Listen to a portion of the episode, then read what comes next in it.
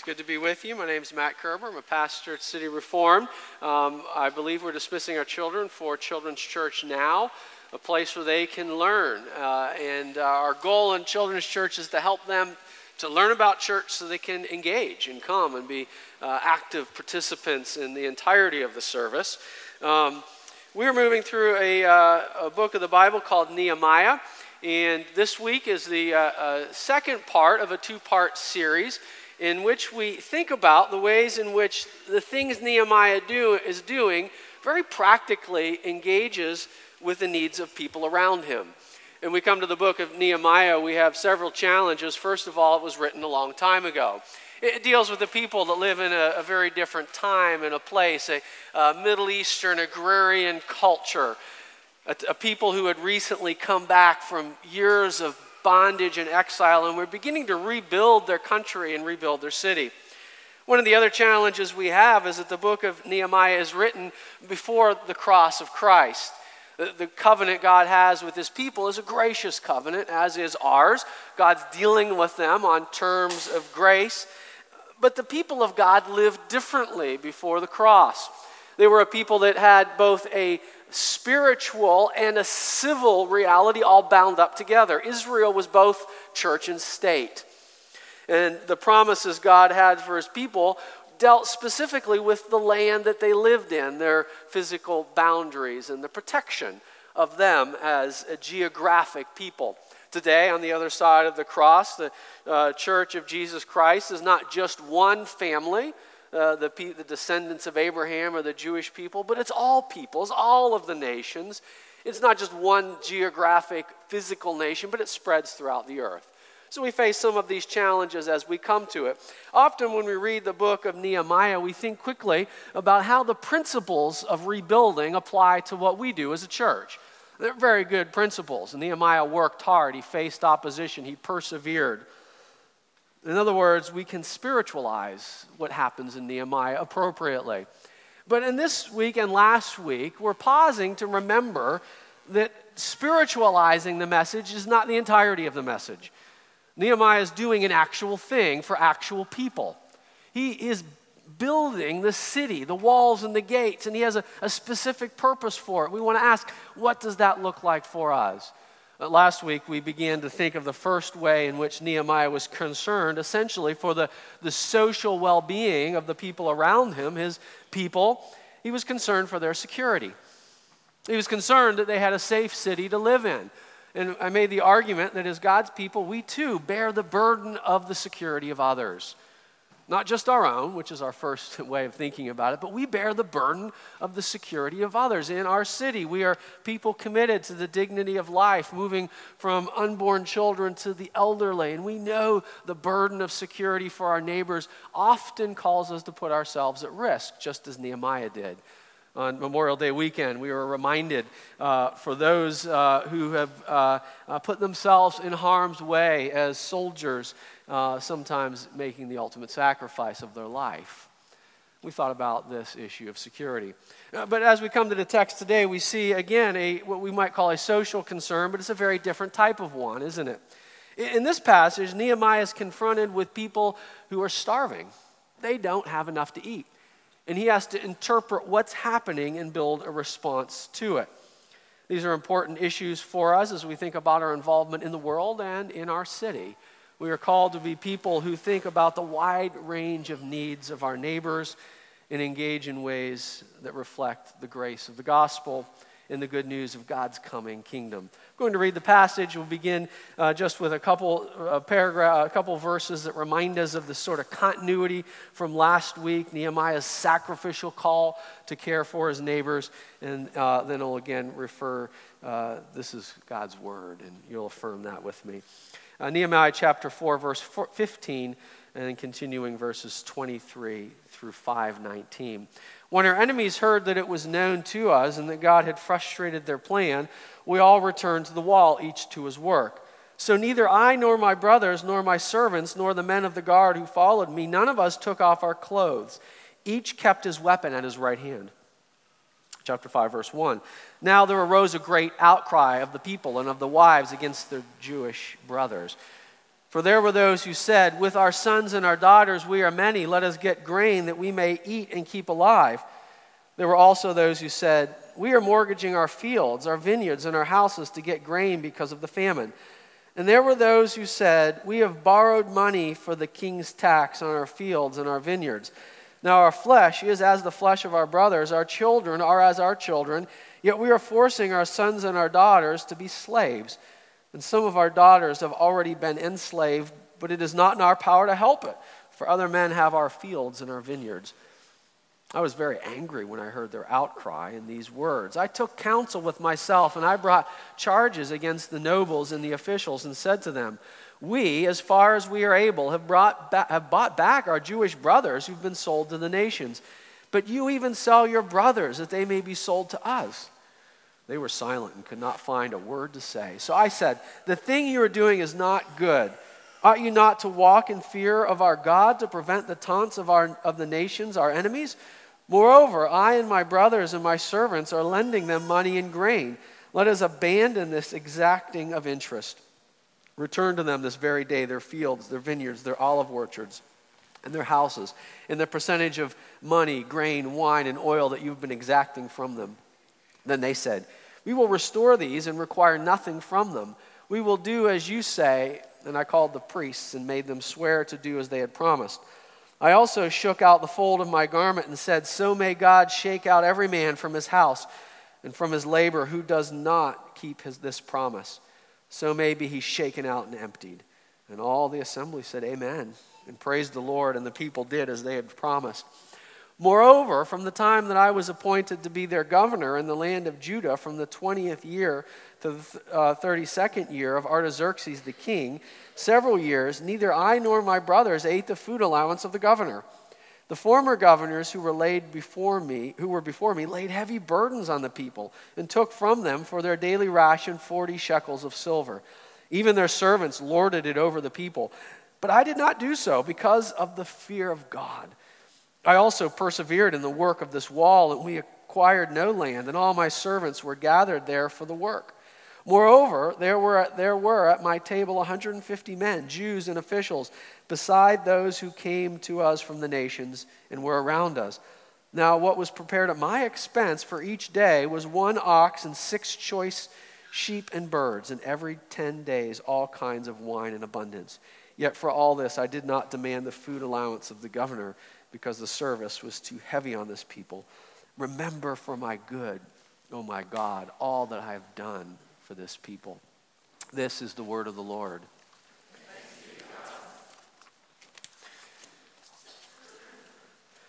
The topic that we are summarizing as we think of this passage is one of poverty. It's a word that can mean different things to different people and applied in different contexts. Uh, for some of you, it may be a word that very much describes your past. And for some of you, it may very much describe your present. Uh, some of us are maybe now in or have been in a season of, we might say, voluntary poverty, where in the pursuit of uh, advanced training or another degree, we uh, uh, submit ourselves to the meager pay of a, a graduate assistant or something like that uh, in the hopes of a better future another time. Poverty is something that we experience in different times in different ways, but it is something that has long been an important concern of the church. Down through the history of the Christian church, uh, this has been addressed as a matter of great importance. Uh, in the New Testament, the concern for the poor among them and the poor beyond them was a matter that the New Testament church thought about often. And throughout the history of the church, down through the Reformation, the church at its best has been concerned about biblical truth and biblical action in love to neighbors. But poverty is something that we can easily invo- avoid if we want. It's uncomfortable, it's difficult, and sometimes it requires from us sacrificial response. I think of my own life to illustrate some of these principles. I grew up in small town, central Pennsylvania, Rust Belt community. My family moved there when I was young in 1980, and every year after that, the economy has shrunk just a little bit.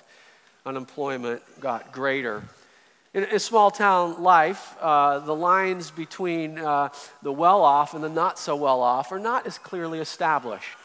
Clearfield, Pennsylvania was not a town known for great uh, ethnic diversity, but it, is, it was a town of real economic diversity. Uh, the bus that I rode to school and middle school had two main stops on it. One was in the housing plan where I lived. My father was a professional, and most of my neighbors were. Our housing stop was a house uh, not so affectionately known to our neighbors as being a place for rich kids. The other housing stop on our bus was a housing project for some of the poorest people in our community. And many times the kids would engage well, and sometimes there would be hostility. I remember a particular incident. It was brought to my mind this past week as I thought of this passage a time in which hostilities broke out between our two groups.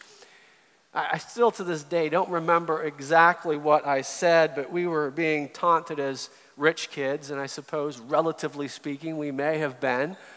And I said something back to one of the kids about his poverty. And as he exited the bus, he punched me in the face. And I realized in that moment it wasn't a joke wasn't a harmless insult. Uh, insult.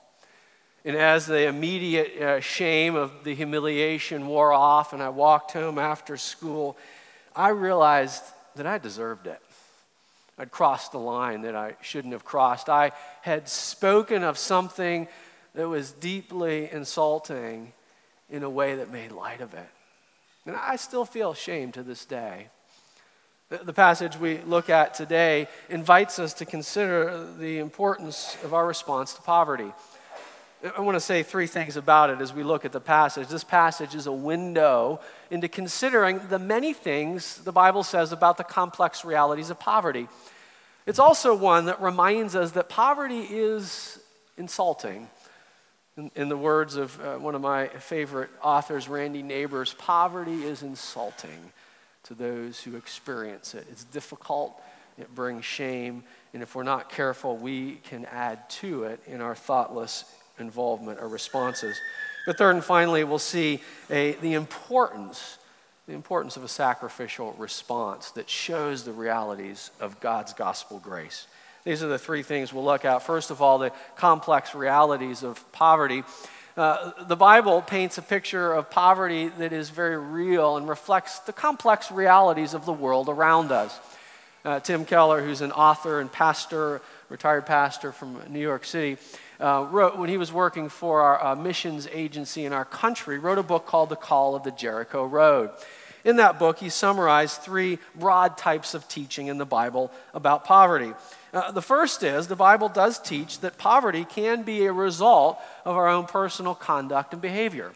Uh, this is something that uh, many of you would know from personal experience.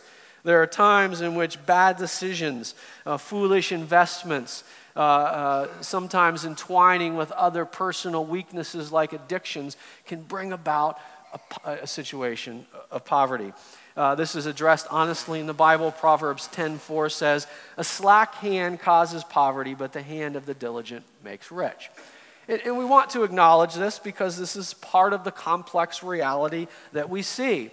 It's important as we talk about it, however, that we don't use this as a cause to dismiss our concern. Sometimes people are their own worst enemy.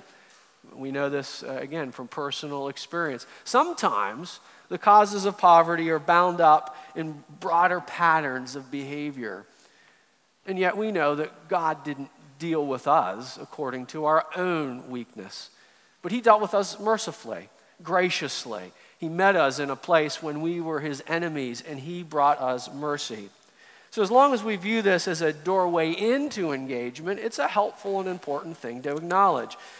But if we were to stop there, we would miss the broad biblical teaching that recognizes a far more complex picture.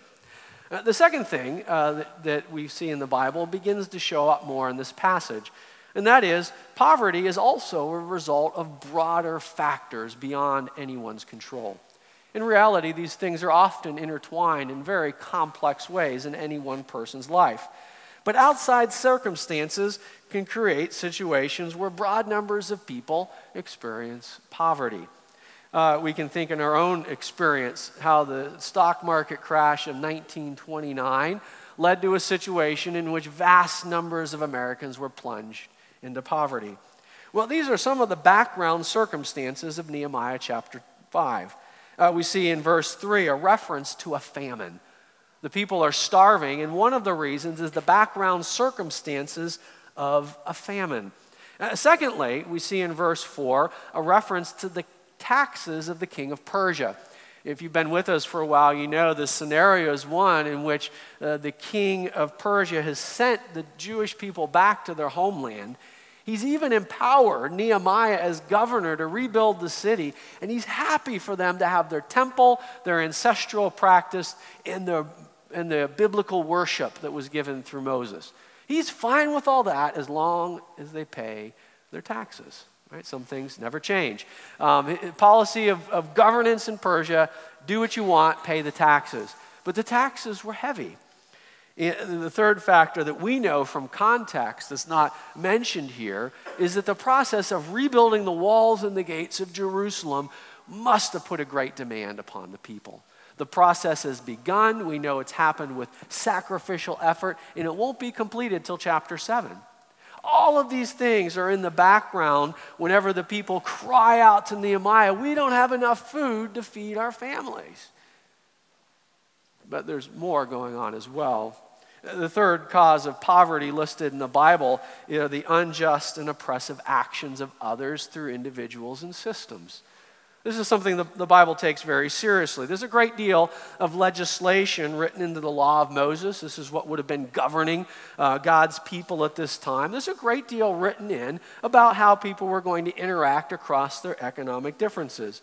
People who were farmers were told that, that when they were gleaning or harvesting, they had to leave a certain amount behind, that the poor would have access to it.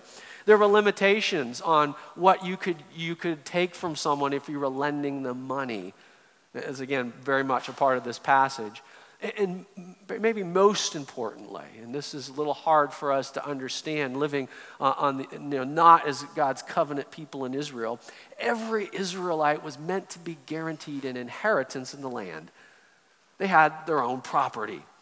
The, the, the theory was, the, the, the biblical idea was, God was the great king who had all the land and he entrusted it to the people. And so, one of the practices in, in this time for God's covenant people that was most offensive is when folks began to accumulate land that was meant to be the inheritance of others.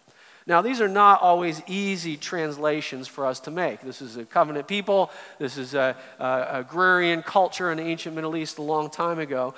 And I have a lot more comments I can't read today about working through the law of Moses. But I think we can draw some, some plain principles very quickly. And that is the occasion of vulnerability and poverty for these people caused by the famine, the construction, and the demands of empire was being used by some of their own brothers as a means to get rich. And we have this saying, we know this practice is right, the rich get richer. Poverty means a loss of social leverage, it means a loss of control. And it's in these, in these circumstances that we can be rife for exploitation. But we see that exactly in this particular passage. What is uh, the cry of the people is, you know, we don't have enough to eat, and as a result, we're mortgaging our property. This was not supposed to happen. And as bad went to worse, they had to sell their own children into slavery. That's a terrible, terrible circumstance, particularly for a people who just recently knew the bondage of their captivity in Babylon. And you'll see that's the argument that Nehemiah makes for them. This must not be. But we also see these sort of haunting words. Uh, you know, our children are being sold into slavery, verse 5, but it is not in our power to help it. For other men have our fields and, and uh, our vineyards. So they're in a, they're a place of, of vulnerability. Uh, we recognize that all of these factors in their various ways can be present in the world today. We live in places where individual responsibility, broad circumstances beyond our control, and oppressive systems all combine and mix together in complex ways. My argument for you today is that our starting point is to recognize with the Bible how complex these realities are, not to settle for simple answers, but to seek to engage in ways that reflect the complex reality of what happened and what is happening around us. Uh, the second thing we see, however, in the passage that we can, can match into our, our own world is we can we recognize the ways in which uh, poverty is in its very nature dehumanizing. And that is uh, not to say that someone who's poor is less than human. But the experience of poverty is one in which people are often either led to feel that way, to act that way, or caused to feel that way by others. It's all bound up together in ways that are concerning. We see this in the passage when we, when we see the people calling out to Nehemiah. Uh, their, their children have been sold into slavery. And we can only begin to imagine how desperate their circumstances must have been to result in this. Imagine how desperate they must have been as they went back to the earthen jar in the, the back of their uh, little building and saw there was nothing left to eat. And the, the taxman from the Persian king had come and taken the last that they had, and they had already mortgaged everything. Can you imagine how desperate they must have been? In our world today, uh, desperate people are, are often led to do desperate and dehumanizing things. At the end of last summer, Christy and I were on a mission trip in Bulgaria. Bulgaria is the, uh, the, the poorest country in the European Union, ravaged for decades by communism and many other oppressive systems, one after another. At times, their, their poverty is deep. One of the things the missionaries there realized is that tragically, this was against this backdrop, uh, many young women were being uh, conned or enticed into a life of prostitution. They were human trafficked out of their own country into the richer, wealthier uh, countries of the European Union, where they would work in both illegal or legal brothels. Even the young women had a life expectancy of only a couple of years.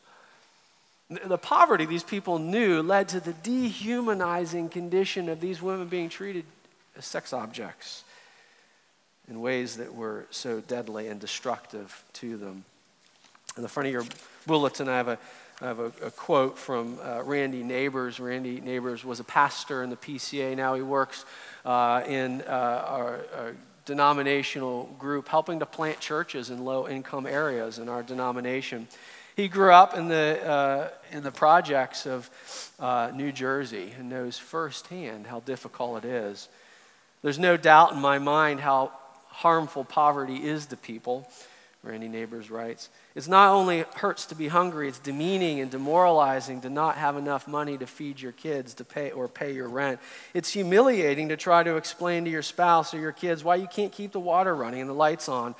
It's a sad way of life to feel as if roaches, mice, and rats have more freedom than you do. It's this personal and biting experience with poverty that has led Randy to commit his life uh, to planting churches that minister among the poor and disciple people in the midst of their poverty. Our, pers- our own congregation is supporting a, a similar church in Jeannette, a church intentionally planted in the midst of people that are struggling. But there's more in this passage that shows the dehumanizing effects of poverty. Not only are people led to do desperate things, but even the way they are thought of is shaped by this. Notice carefully the words that they use when they're crying out to Nehemiah. There's a, there's a plea here that's really haunting if you think about what they're saying. When they speak to Nehemiah, they list the, the, the absolute urgency of the situation. Uh, they speak of not having enough grain. They speak of uh, uh, having to, to uh, mortgage the land in their fields. It culminates even in their children being sold away. And you notice what they say to in verse 5. Now, our flesh is as the flesh of our brothers, our children as their children. Yet, our children are being sold because we're so desperate. Do you see what's being said here? In the midst of the desperate circumstances in which they find themselves, they're pleading with others Would you not see us in our humanity?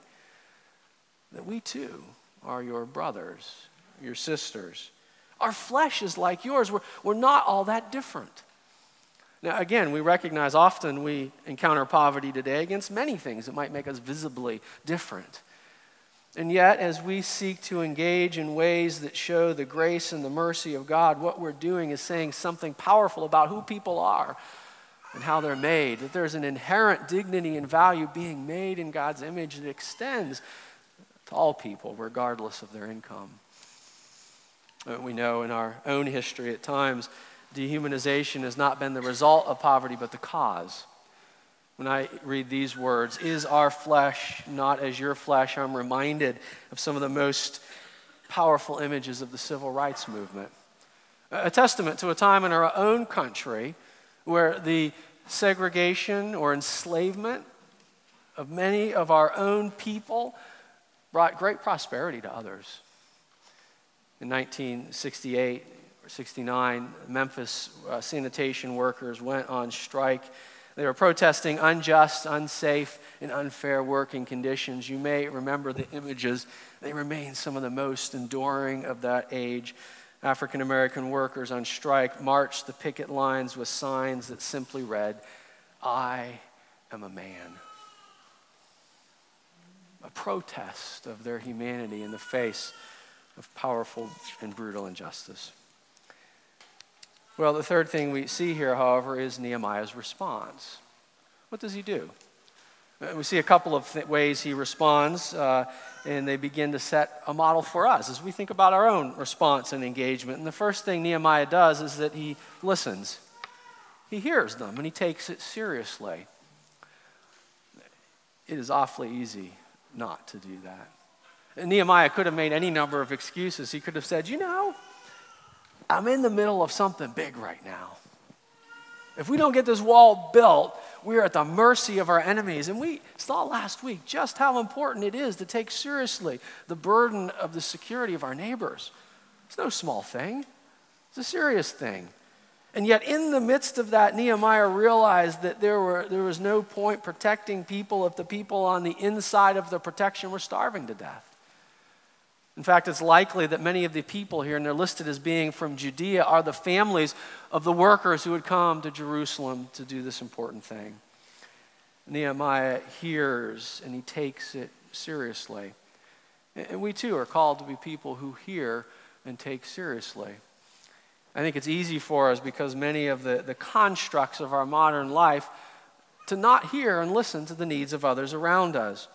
When I first moved to Pittsburgh, we moved to a neighborhood that was fairly blue collar and a little transitional. If I had thought about what it meant to care for people in poverty, I would have thought first and foremost of some of my own neighbors. Uh, single mothers living in our block who were right around the poverty line, struggling to deal with certain practical things in their life. At one point in time, someone in our congregation uh, had surprise money come in in a tax return. They handed me a check and said, Do something good with it. And two days later, our neighbors couldn't pay the mortgage. I had been empowered to help them. Other times, we've had immigrants come from overseas that struggled to get their, fir- their foot on the first rung of an employment ladder. Our neighborhood's been changing. It's been gentrifying. It's good for our property values. But, but increasingly, older owners have moved. They've sold for good money in some cases. The newer owners that are there tend to be much more upwardly mobile. And I've realized as I reflect on it that I can very easily not think about this. I can very easily find myself, just the, the natural gravity of my life movements move me into people that are around people that are mostly like me. We can ignore it if we want. And yet we see in this passage the urgency of a response. I said in the beginning, the legacy of Christian concern for poverty around them is our spiritual legacy. It's the leg- legacy of the Reformation. It's the legacy of the early church. It's the legacy of renewal movements from the first and the second generation down through the ages. It's the legacy of the Scottish churches, in some cases, our, our direct ancestors who both walked out of their government owned buildings to protest government control and invested themselves deeply in the care of the poor in the industrialized Britain. It's our spiritual legacy. But Nehemiah uh, emphasizes in this passage the great urgency of thinking through this carefully when we could easily forget. Look at the urgency he uses. He makes several arguments when he responds. He first listens, secondly, he responds. Look with me at the arguments that he makes. In verse 6, it says he's very angry and he confronts those that were in authority, those that were using unjust practices to exploit those that were vulnerable and in need. He said, uh, he said, first of all, we, as far as we are able, have bought back our Jewish brothers who've been sold to the nations, but you even sell your brothers that they may be sold to us. So they were silent and could not think of a word to say. So I said, The thing you're doing is not good. Ought you not to walk in the fear of our God to prevent the taunts of the nations, our enemies? Nehemiah believed that fearing God meant caring for the vulnerable among them, and that the failure to do so caused these people to have a diminished witness. Are the nations taunting us, he said? Uh, do, do they practice what they preach, in other words? We have just gotten out of our bondage in Babylon. We're back here and we're putting each other in bondage. That's what he's arguing. And the conclusion is how does this give witness to the nations? Sometimes I, I fear that Bible believing churches are vulnerable to the same taunt. We can lose our spiritual heritage of concern for the poor and give the outward impression to others that we're only concerned about private spirituality. Our witness is diminished. Uh, the second part of this, however, is Godward. He, he makes the, uh, he confronts them with their challenge. He confronts them with the law of Moses, the commands of God upon them. They agree to it. And he says in verse 13, May God shake out every man from his house and from his labor who does not keep this promise. And he goes on to talk about his own personal sacrifice, verse 15, because of the fear of God. And he closes with a prayer Remember for my good, O my God, all that I have done for my people. Nehemiah knows he will stand before God. The Bible tells us no amount of service or good works can ever earn our salvation. To affirm that would be to take a, a, shortcut through works righteousness that would destroy our faith. But the Bible also tells us that one of the primary ways in which Christians demonstrate their faith is by being merciful with others as God has been merciful with us. So much so that in Matthew 25, when Jesus wants to speak about the final judgment, he says, The way in which you'll know who my people are is how they cared for the needy among me, treating them as if I was present there in their need. And the final thing Nehemiah does, he, he hears, he responds, making these urgent pleas. The final thing he does, though, is both personal and sacrificial. Now, Nehemiah, in many ways, is not like us. Again, we said the form of Israel is different. And he was a governor. As far as I know, the governor of Pennsylvania is not here today. If Tom Wolf is listening later on the internet, Tom, I urge you to be good and just and equitable in all your interactions. As a pastor, I don't tell you who to vote for or what policies to pursue. And yet, what we do as we think through the involvement, both on a local and on a regional level reflects our concern for others around us. It's a very real application that we can take. How do I conduct myself? How do I think about things in ways that promote the good and the flourishing of my neighbors? But it's the second part of what he does here, not necessarily as a governor, but what he does personally that I most want to focus on today. Nehemiah is uh, uh, uh, concerned about the well being of his people, and there's two parts of his response. First of all, what he doesn't do, he doesn't demand the governor's allowance. It's really interesting, isn't it? He mentions it twice. He mentions it in verse 14. He says, Neither I nor my brothers ate the food allowance of the governor. And in, in, in verse 18, he tells us that he provided for the table of his administrators, 150 of them, out of his own resources, not by demanding from the people. Look at what he says in verse 18.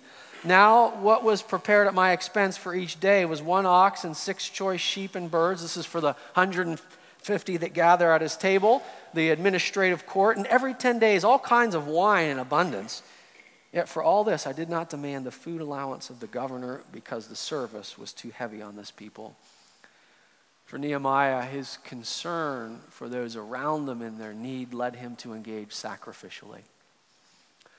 How is God calling you to engage sacrificially? How is He calling you in your work, in, in your choice of where you live, where you go to school, where you worship in church? How is He calling you in those places to demonstrate a concern for those around you in need? As a congregation, we've grown a lot in this area and we can continue to grow. But our, our deacons lead us in outward service to our city through partnerships with the Pittsburgh Project, with our uh, summer camp ministries, with our direct care for people in need. We do these things not because we have a condescending view of others, but because we know God has been merciful when He calls us to share with those in need. But don't lose sight of the fact that for Nehemiah, this is a sacrifice. If we give in to the, uh, many of the models of life around us, we'll be led to think that the only thing that matters is your own economic advancement, your own upwardly mobile movement to a better job and a better community and a better place.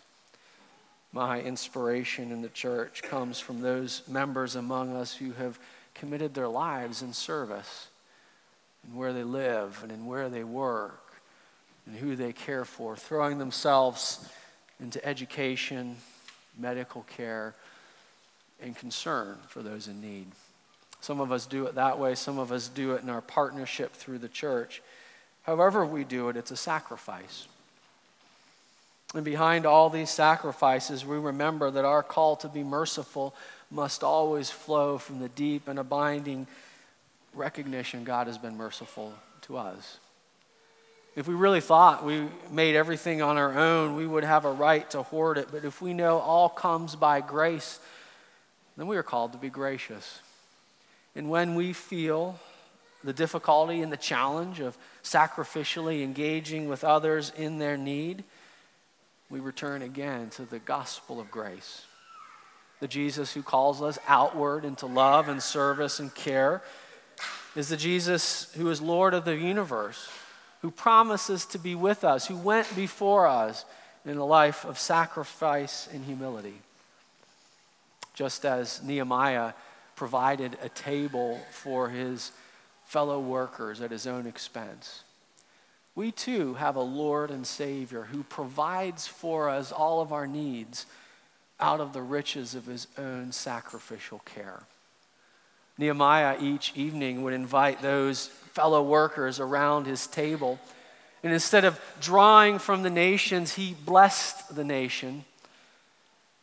He had the resources and the ability to give sacrificially. And as those fellow workers came around the table, they would know that they were serving a truly great leader, one who was pouring himself out for them. Nehemiah, at his best, reminds us that we have a far greater king on the other side of the cross, we follow a Lord and Savior who poured himself out for us, that we would have the full riches of heaven.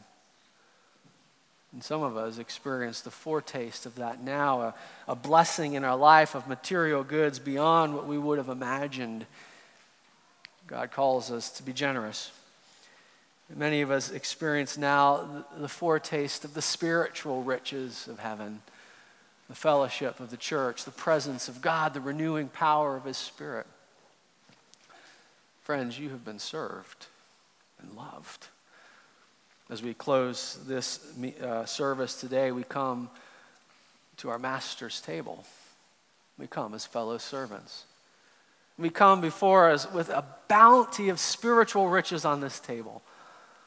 Not like Nehemiah, where they had the animals and the wine and everything. Our, our amounts are smaller, but the abundance of this meal is the abundance of the Lord Jesus Christ Himself. All of the promises are yes and amen in Him. Friends, would you come? As fellow workers, would you come committed to the purposes of God? Would you come with empty hands, receiving the grace and the mercy of God to empower you in your love for those around you? Let's pray. Father in heaven, we pray that you would meet us today. We pray now that as we come to this table, the Lord's table, that we would, as fellow servants, eat and be filled, that we would be empowered, and that we would be humbled as we remember the abundant mercy of the Lord Jesus.